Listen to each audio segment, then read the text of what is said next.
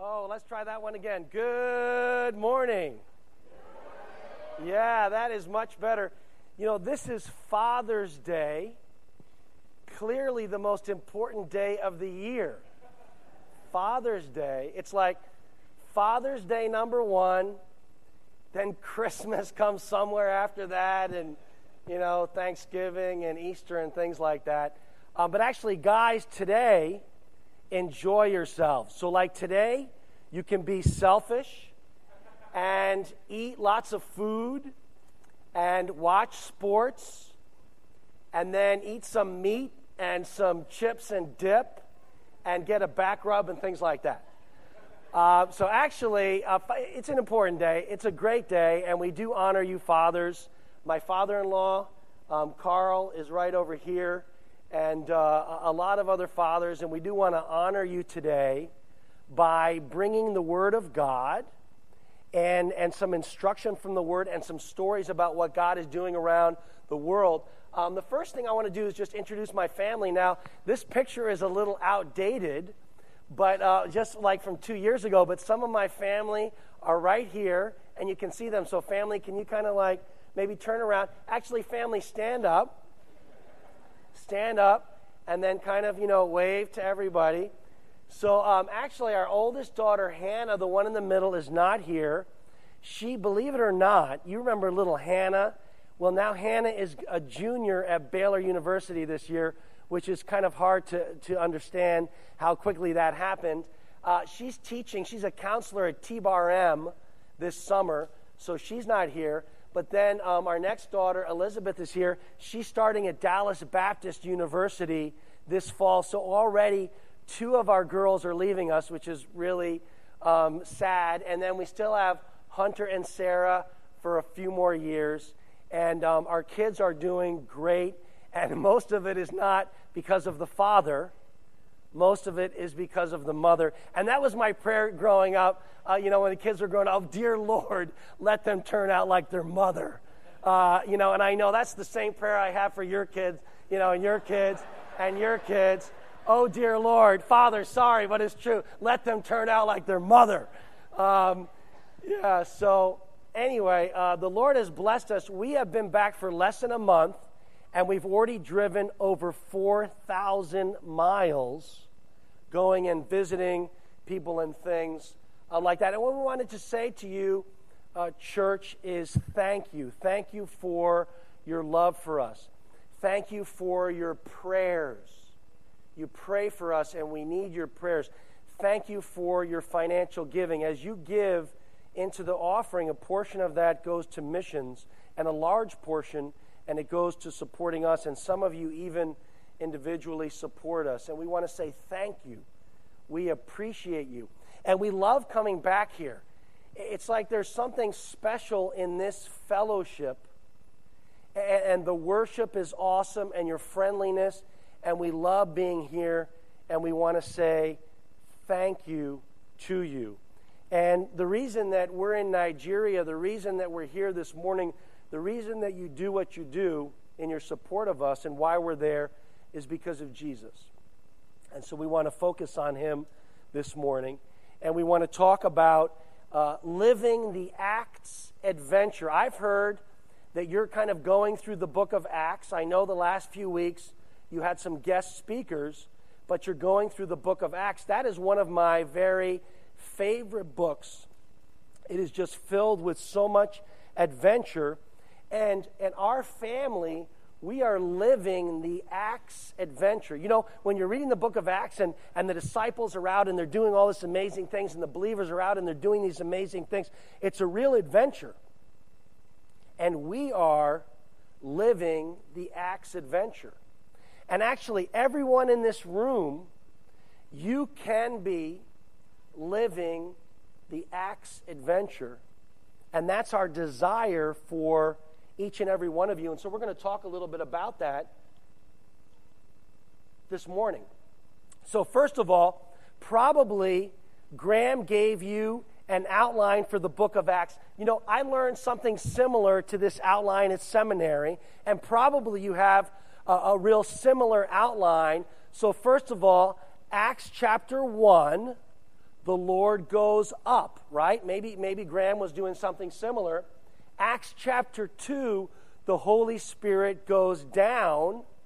And then Acts, going a little too fast. Acts chapter 3 through 28, the disciples go out. Okay, so go up, go down, go out. You probably learned something similar, but we're going to do that together just so you remember. So, everybody, get out your pointers. This is number one. We're going to be pointing up, and then number two, we're going to point down, and three through 28. So, when you do three and then you do some of this, that means 28.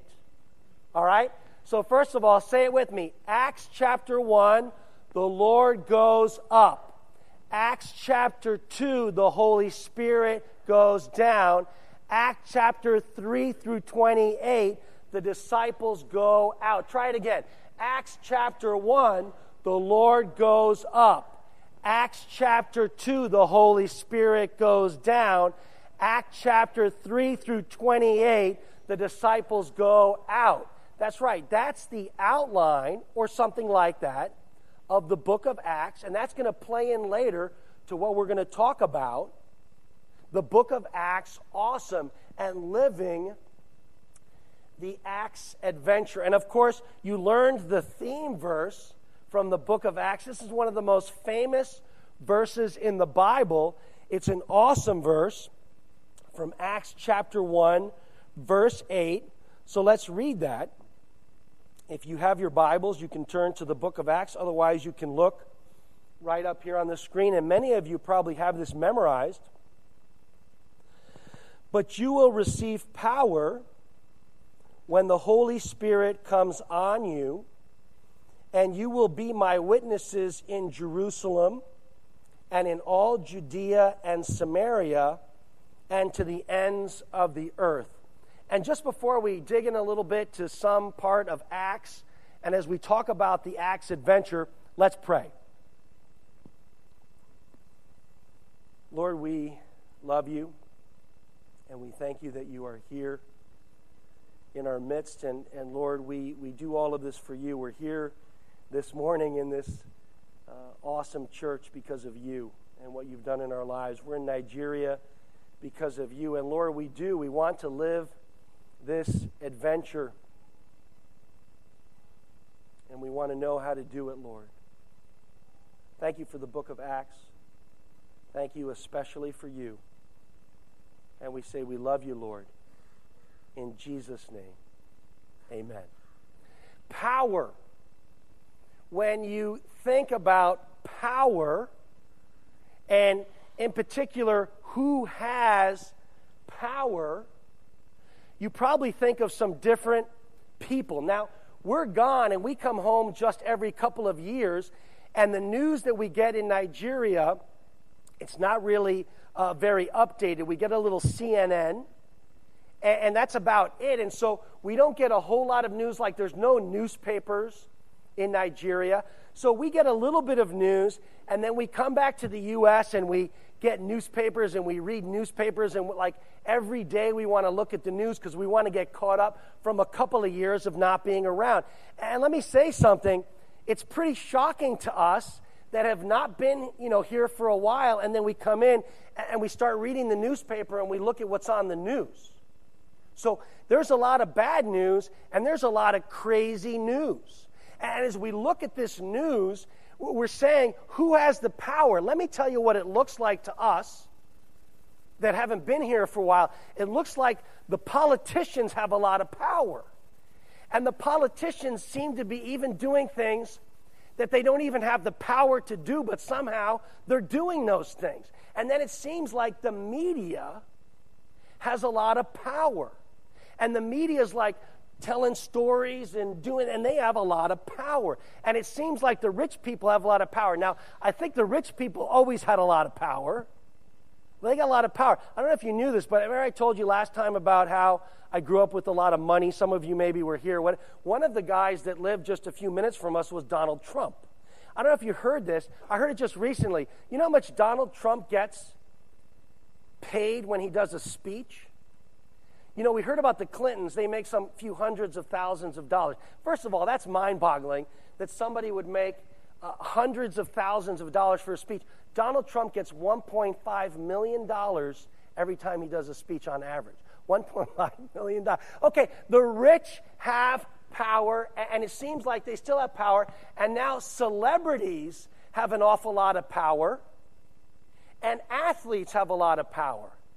And then when we come here and we see what, what they are using their power for, it's like they are preaching a message. And it's kind of unified. They don't know it, but I think they've got some thing going on that is trying to get them to, to, to preach a message and to use their power truthfully to lead people astray. And then if you look at people's lives, people are buying into what these people are telling them, and, and they're, they're not happy with their lives. And so you have a lot of people saying, you know what? If the government would just do more for me, then I'd be happy and satisfied. Or if I just made some more money, then I'd be happy and satisfied. If I just had a different job, I might be happy and satisfied. If I just had a different gender.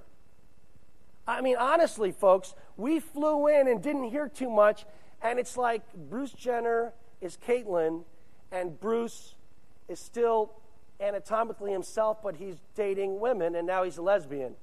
And I, I, I mean, honestly, it's shocking, and it's funny, but it's really not funny. But, but it's amazing. And so then the media and others says this is good and right. And actually, someone called him Bruce, and they said that was disrespectful because he wants to be called Caitlyn. And now somehow this person was promoting hate because they were calling him Bruce. And, see, what I'm saying is, is for someone who's been away for a little while, and I flew in, there's some craziness around. But, but you know what happens is because you're hearing it from politicians and the media and the rich and the celebrities and the athletes, after a while, we begin to wonder well, is this true?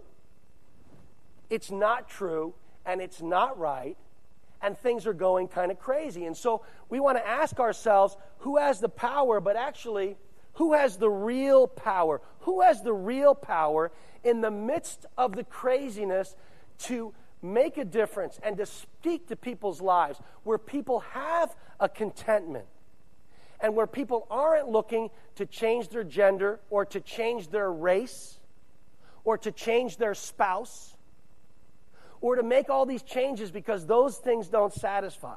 But there is something that does satisfy. And who has the real power? Well, I'll tell you. We do. We have the real power. But you know what it feels like? when the politicians and the media and the rich and the celebrities and the athletes are all saying stuff, we begin to feel like we're outnumbered.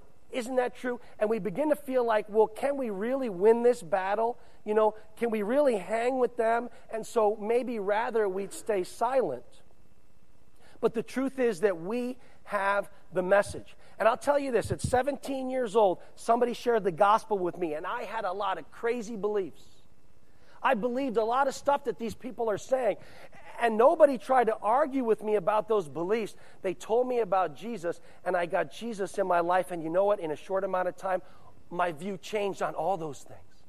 You see, it's real power. And I've seen it recently on the television.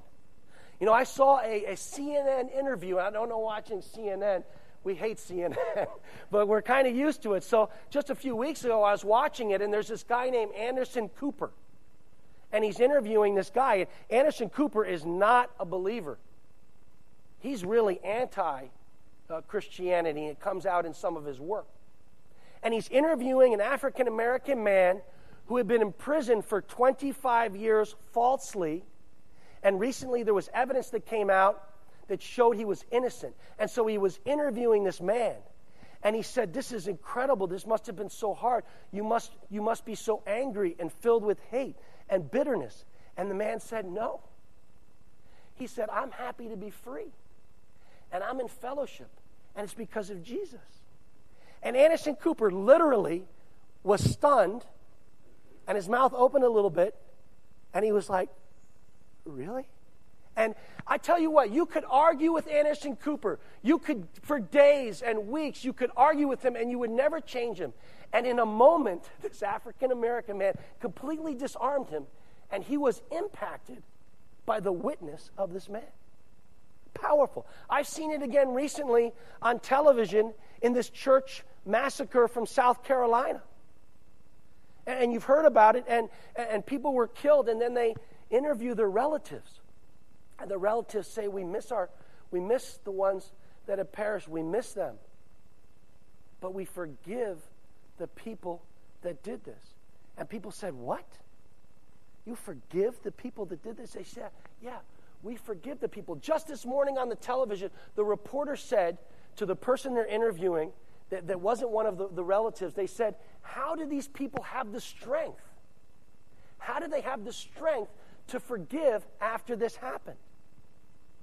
You see, we have the real power, the real power to disarm people, the real power to bring a message of hope, of power, of change in people's lives.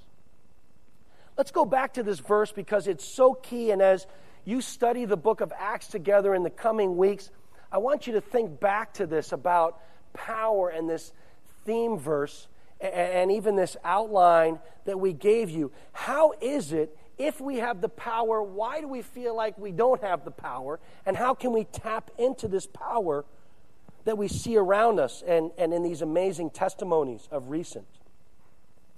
In Acts chapter 1, verse 8, he says, But you will receive power. Jesus is speaking to the disciples right at the beginning of Acts.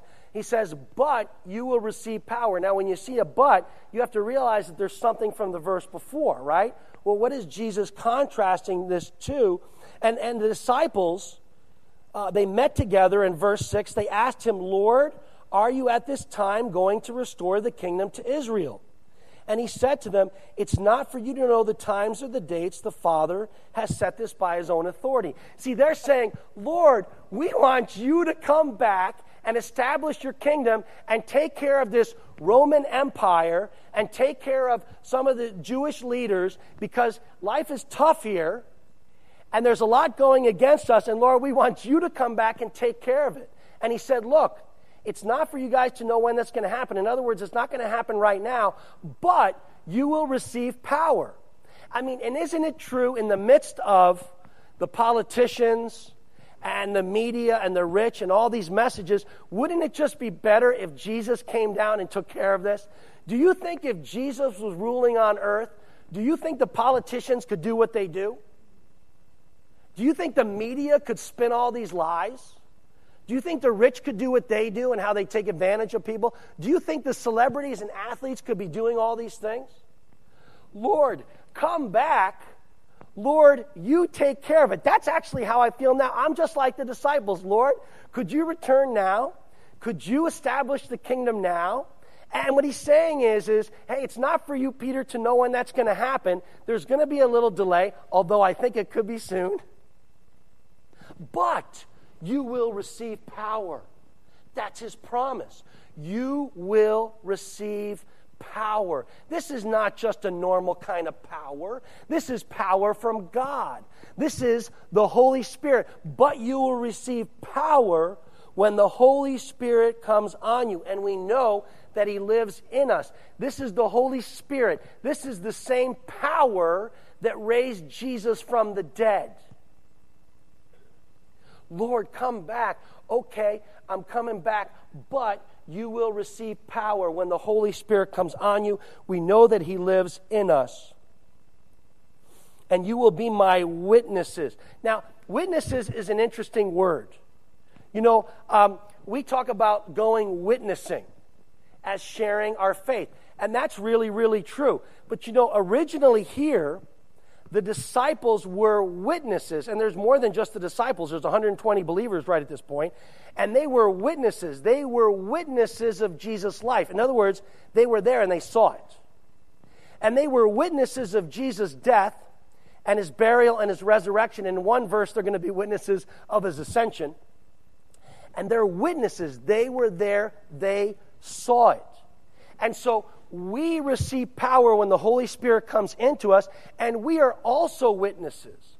We are witnesses of what the Bible says, and we are witnesses about what Jesus has done in our life. Okay? So, we receive power as the Holy Spirit is in us to be witnesses of what Jesus has done in our lives. And where, and you all know this, but it starts with in Jerusalem, and that's in Jacksonville, right? We learned that in Jerusalem, right here. This is our Jerusalem, Jacksonville. And then in all Judea and Samaria. Now, that's, remember, that's the northern and southern parts of Israel. Okay? So they even had a problem between the south and the north. I mean, this, I'm not kidding. They had a problem between the south and the north in, in Israel and a division there.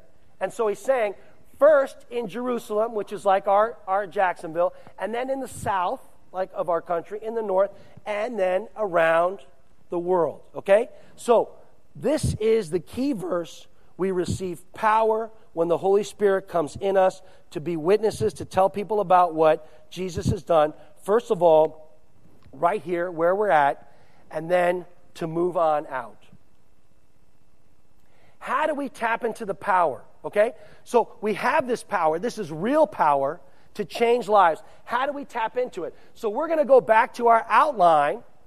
Acts chapter 1, the Lord goes up. Okay, so in the next verse, the Lord is going up. Jesus went up into heaven.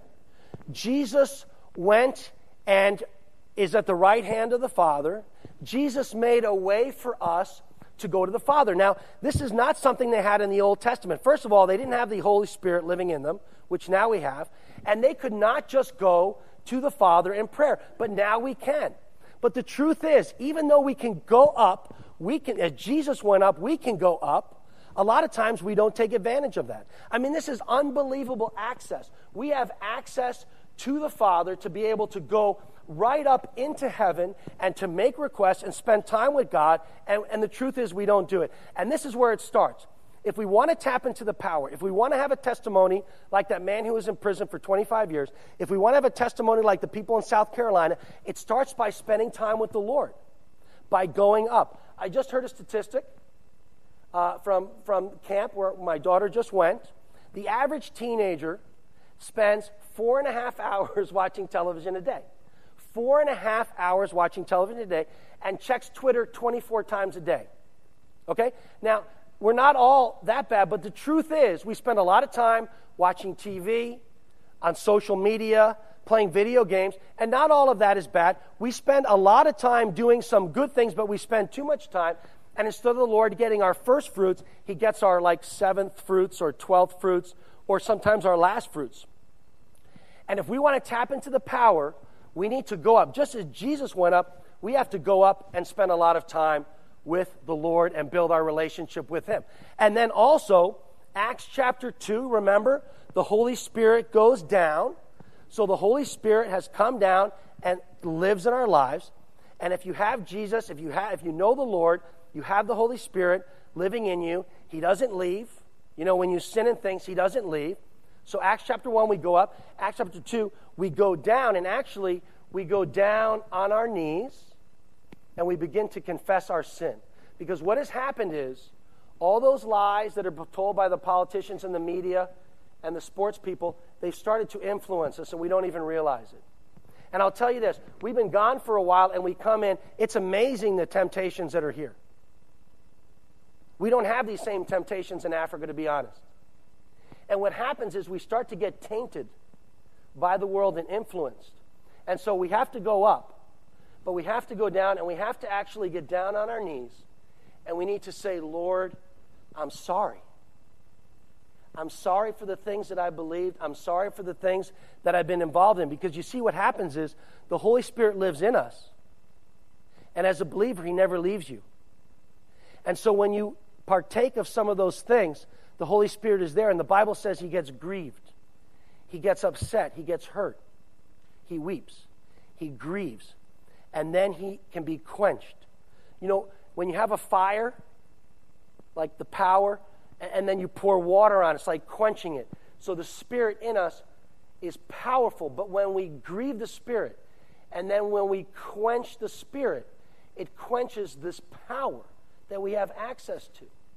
And so, first, we need to go up and we need to spend time with the Lord and build our relationship with the Lord. Secondly, we need to go down and we need to get onto our knees and we need to ask for forgiveness so that we don't grieve and quench the spirit. And you know, the spirit is amazing. We also don't We don't, we don't take advantage. The Spirit is our helper. Don't we need some help? The Spirit is our comforter. I mean, I'd imagine in this room there's people that have lost loved ones, and you have, you have loved ones that are sick, and maybe you, you've lost a job, or maybe you're having problems in your marriage. The Spirit is powerful to help you, the Spirit is powerful to comfort you.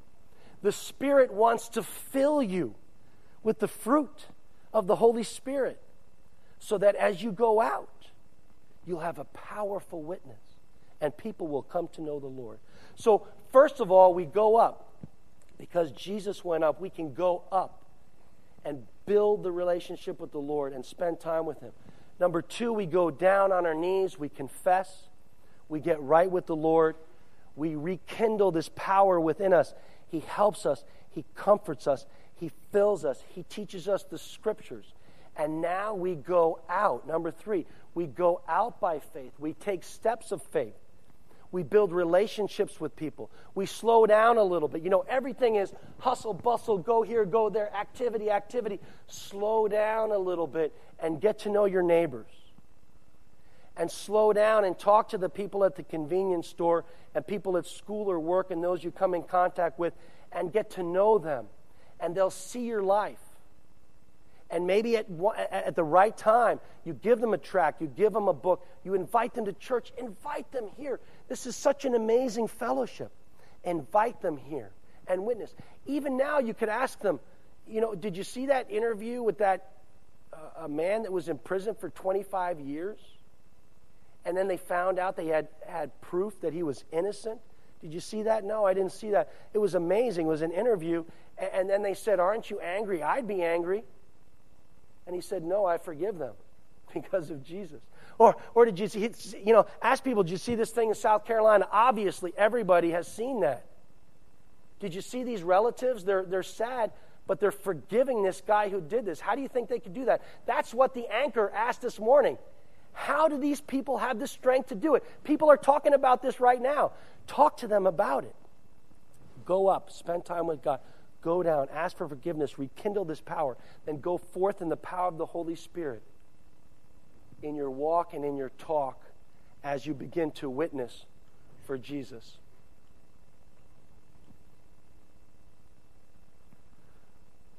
In just a moment, I want to tell um, a few stories about Nigeria. I just want to say this that the Acts Adventure is available to all of us. It's not just because we're in Nigeria. And I mean, you're going to hear some stories. I'm going to tell you just a couple of quick stories. It's amazing what God is doing in Nigeria. But the truth is, the Acts Adventure is available to all of us. As we go up and spend time with the God, as we go down on our knees and we confess and we rekindle this power and then we go out by faith, we see what God does. Let me just tell you a couple of quick things that have just happened to us recently in our family. Okay, I was on an airplane and I was flying somewhere and I was sitting, it was right before the flight, I was sitting next to a woman. I could tell she was separated from her husband. And so I said, Would you like to sit next to your husband? I'll take his seat. So I moved over to where the husband was, and then I was sitting next to this African American man. I started to speak to him, and, and all of a sudden I found out he was from Nigeria originally. He'd been living in the U.S. for over 25 years, and we got along great. I was like, a Nigerian, and we were talking about the ministry. And then at the end of our conversation, I found out that he's in the oil business and he actually goes back to Nigeria every single month. And he said, Peter, I want your number. And then he, he called me and he said, Peter, um, I, I want to send a gift to the ministry. I love your ministry. And he said, I want to support your ministry big time on a, on a, on a long term basis. Um, I'm here in Nigeria. I want to send some Naira. Give me the, the bank account, the Naira bank account. That's what they use over there, uh, uh, Naira. And he said, I want to do like a test to see if it works, and later I want to send dollars. And I said, Oh, great. You know, and I thought maybe he's going to uh, just send a small amount. And then I get an alert from our accountant, and he sent several thousand dollars. It's actually the largest gift we've ever received from an individual in Nigeria. You see, living the Acts adventure, putting yourself out there and talking to people and then the next thing you know, uh, uh, this happens just last weekend. Nathaniel did this discipleship weekend for the youth, and they loved it. And they were driving somewhere with some of the leaders. I don't know the exact details. and they had taken a wrong turn and they were going a really long way and they were thinking to themselves, why did we make this wrong turn and we're going a long way and it's bad weather? And all of a sudden, in front of them, there's a car accident. And so they stop the car and they go out, and, and this car's like flipped, and there's a woman inside with her children and, and a grandmother, and there's two babies in car seats. And so the youth go down in and, and, they, and they grab the babies out of the car seats and they're comforting them while the responders are on their way. Just being used by the Lord as a witness. And just this last week, also, we were at a hotel and we were there for some days. And I decided I'm just going to be friendly to some of the workers in this hotel. And so I got to know Latoya and her children.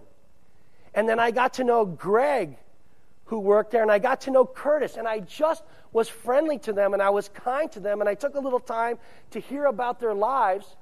And then I was able to witness to them and to, to give them a track. And, and, and they, were, they were happy by this and this witness.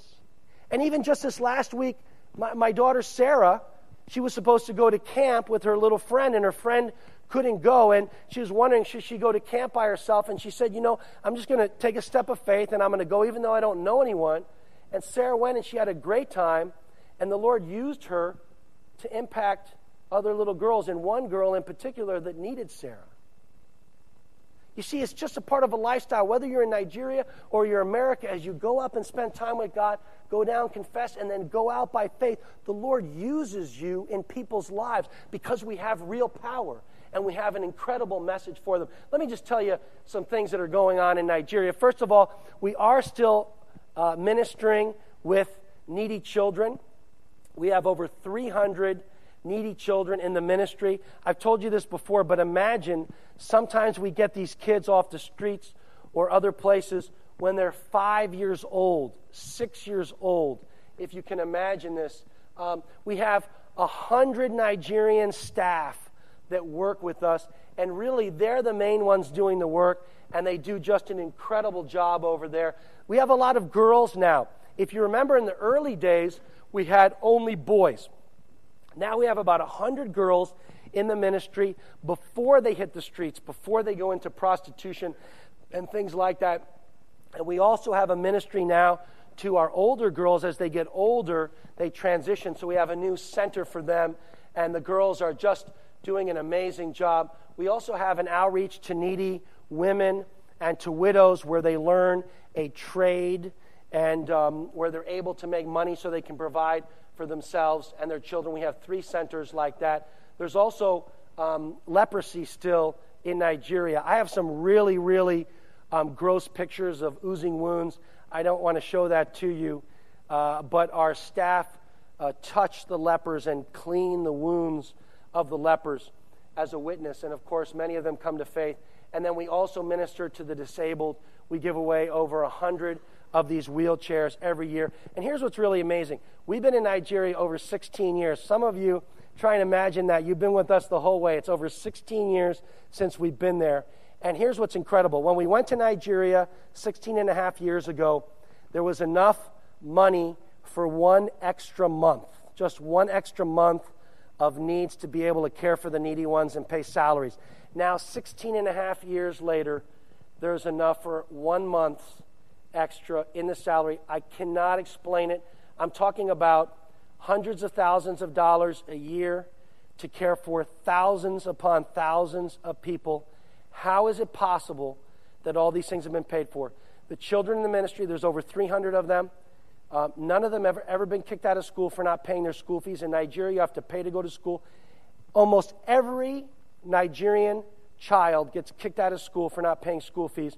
None of our children have ever gotten kicked out of school for not paying their school fees. They've always had meals. The staff have always been paid on time. How is that possible? Well, I can tell you what, it's real power from the Lord because there is no way to explain it. Let me tell you two quick stories. The first one comes out of Islam.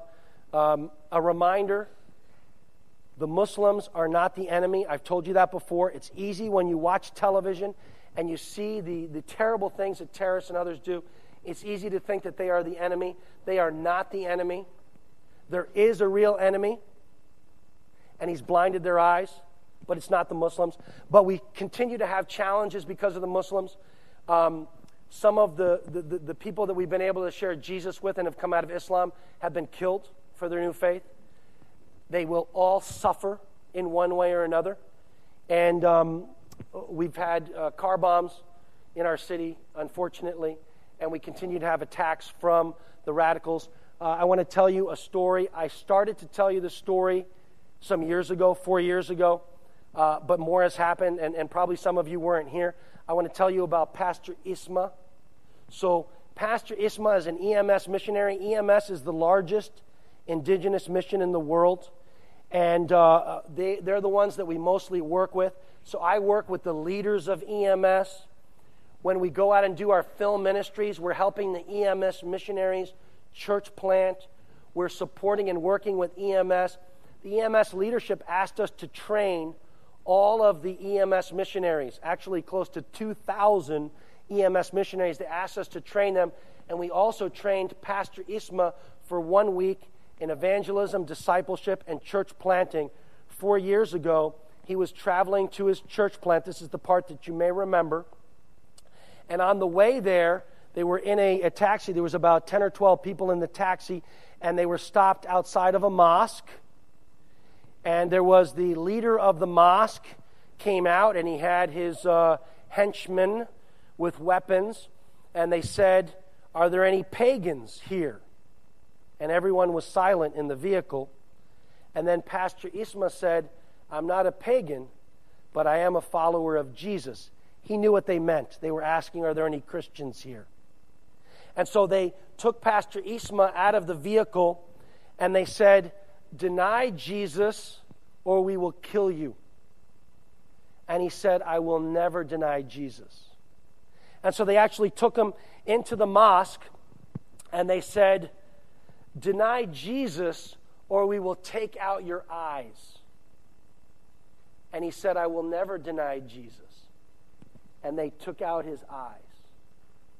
And then they brought him outside to a tree and they said, Deny Jesus or we will burn you alive. And he said, I will never deny Jesus. You need Jesus.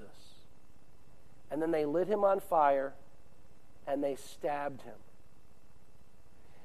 Later on, we heard the news, and of course, we were um, very, very impacted the word came to his relatives, and they came and they found his body. And of course, there's no justice over there, so the people got away with it. But this, this story impacted me personally very, very much. That Pastor Isma would stand up for the Lord like this. And actually, I rededicated my life to missions through that. And there were actually hundreds of people that were so impacted that they dedicated their lives to missions. And just before we came, just one month ago, one of the leaders of EMS came to my house and he said, Peter, have you heard about the latest with Pastor Isma? And I said, What do you mean? And he said, Well, let me tell you something amazing. He said that one of those guys who stabbed him to death was having visions of Jesus, and Jesus was appearing to him and saying, What you did was wrong but I love you and I forgive you. And so he came to Christ, and now he is in discipleship with us. And he said, Peter, you know what's really amazing? He said, We just found out that the imam, the mosque leader, the one who was holding the coats, the one who made the vehicle stop and ordered this, when he would close his eyes, he would see the face of Pastor Isma. And he couldn't stop seeing the face of Pastor Isma. And so he went and he found a Christian and he told them what had happened and how he kept seeing the face of Pastor Isma. And then they led him to Jesus. And he's also in discipleship with EMS. So one of the guys who killed him and this imam are both now in discipleship in EMS. This is real power. Pastor Isma didn't fight them. He said, Yeah, I'm a follower of Jesus, and you need Jesus. Listen to what happened. Just before this imam was taken to discipleship, he started talking about Jesus to the Muslims. And so the Muslims came and they grabbed him and they said, Deny Jesus or we will kill you. He said, I will never deny Jesus, and you need Jesus. And they were stunned. Eventually, they let him go. And these guys are in discipleship. Pray for them. And who knows what the Lord will do in and through them. Let me tell you one other story. Uh, this is a picture of their family. After uh, the funeral of Pastor Isma, we were able to minister to his widow and his children. And we've been ministering to them on and off. And as I mentioned, um, so many people impacted by his testimony. Pray for these two men who knows what the Lord is going to do in and through them. You know that we have these terrorists in Nigeria, uh, Boko Haram, and they cause a lot of problems. Uh, but the Lord is the Lord, and He does amazing things. Uh, we do several hundred evangelistic film outreaches in Nigeria, including sports outreach and film and medical. And we have to be careful of the Northeast because that's where the terrorists are but we've still been going to the Northeast by faith in places where uh, the military and others tell us it's safe. And we've been getting to know the military very closely and been working with them. And um, they told us, they told our outreach guys, hey, there's this group of people that have been held hostage by Boko Haram. We just went in and we captured some of the Boko Haram and we freed them and we're moving them to this place. It's still in the northeast, but not as far up. He said, Would you come and minister to them? This is the military of Nigeria asking us to come and, and, and to minister to them. And so our outreach guys went to this place and they started ministering to them. And, and at that time, there were 72 hostages that had been freed. And our outreach guys were working with them. And all of a sudden, they started hearing a story from these hostages that had been freed and the hostages were telling a story, and they said that we're so grateful to be alive, and the reason that we're alive is because of the Christian soldiers in white. And so our outreach guys were saying, Christian soldiers in white? You know, what does that mean? And they said, yeah, uh, we were sure that they were going to kill us, the, the terrorists, but then the Christian soldiers in white would show up with white garments and then the terrorists were afraid. And we really feel like that's why we weren't killed. And we thought Christian soldiers, the white, the outreach guy. So, so they went to the leader of these 72. He was a, a Muslim leader, like an imam type, that had also been taken hostage because these terrorists are Muslims, but they'll capture Muslims. They'll capture Christians. They'll capture anybody. And all of these that were being held were Muslims. And so they went to the leader of these 72 and they said, Hey, we're hearing these stories about these Christian soldiers in white. And the leader said, It's true. It's all true. The Christian soldiers in white will appear. They've been appearing lately. And so we feel like that's why we were not harmed. he said, Well, why do you call them the Christian soldiers in white? He said, Because we had some Christians, and whenever the terrorists would hurt a Christian, they would show up and they would kill several of the terrorists They thought, what? this is, this is amazing. So actually, they had an opportunity to go in and to minister to some of the terrorists in prison that had been captured. And as they were talking to them, they said, Have you heard this story about the Christian soldiers in white? And the terrorists said, Yes. Lately, the Christian soldiers in white show up. If ever we touch a Christian, they will show up and kill us. So much so that we have decided to completely leave the Christians alone and just to take the Muslims. And so our outreach guys saw this amazing opportunity. We're able to lead some of those Boko Haram terrorists to Christ in prison. They went back to the 72 and they said, We know the God of the Christian soldiers in white is powerful enough to send angels to defend you. And there's someone called Jesus, and we need you to know him. And all 72 put their trust in Jesus. And then they were moved to a larger group of 400, and now of all Muslims.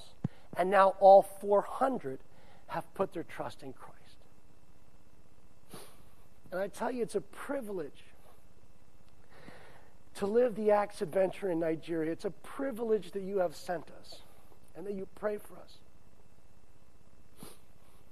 And the reason, sometimes it's hard to be there, but the reason that we stay is things like this. This is amazing. It's powerful. And the same power that brought the Christian soldiers in white, the same power that raised Jesus from the dead, is the power that is in within us, each and every one of us that knows the Lord. So, do you want to live the Acts adventure? Do you want to tap into this power? First, go up.